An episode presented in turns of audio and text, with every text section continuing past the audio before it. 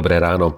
V sobotu 20. januára 2024 Božie slovo nachádzame napísané v prvom liste Timotea v 3. kapitole od 14. po 16. verš takto. Toto ti píšem, hoci dúfam, že čoskoro prídem k tebe, aby si vedel, ak budeme meškať, ako sa treba správať v Božom dome, ktorým je cirkev živého Boha, stĺp a opora pravdy. Nepochybne veľké je tajomstvo zbožnosti.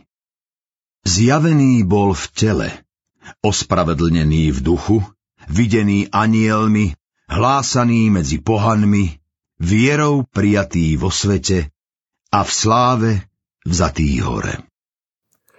Tajomstvo pobožnosti Apoštol má nádej, že čoskoro navštívi Timotea.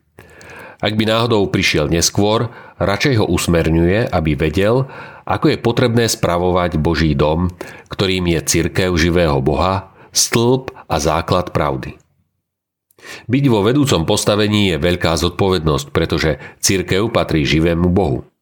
Vedúcim cirkvi by sa človek nemal stať preto, že je populárny alebo obľúbený. Nemožno nikoho do tejto pozície pretlačiť, ani sám sa do nej nanominovať. Cirkev potrebuje vedúce osobnosti, ktoré budú mať úctu k pravde ako v učení, tak aj v praktickom osobnom živote. Všetci veriaci, aj tí, ktorí o vedúcom mieste v cirkvi nikdy neuvažovali, by sa mali stotožniť so slovami Apoštola, naplňať ich v praktickom živote viery, lebo z Božieho pohľadu je to dobré a správne. Silu k tomu získame od Ježiša Krista – veď on je tým veľkým tajomstvom pobožnosti, podstatou i obsahom našej viery, nevyčerpateľným zdrojom nádeje, tajomstvom, ktoré neprestajne odhaľujeme, poznávame, príjmame.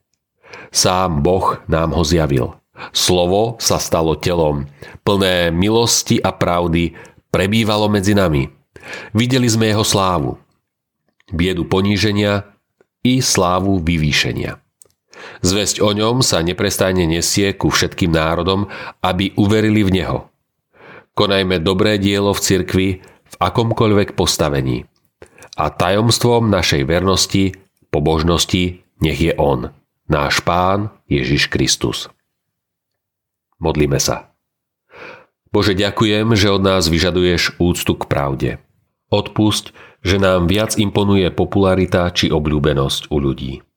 Daj, nech sa do vedenia cirkvy dostávajú len ľudia, čo milujú teba, pravdu. Amen. Dnešné zamyslenie pripravil Peter Ferenčík. Vo svojich modlitbách myslíme aj na cirkevný zbor Hodruša Hámre. Prajme vám požehnaný deň.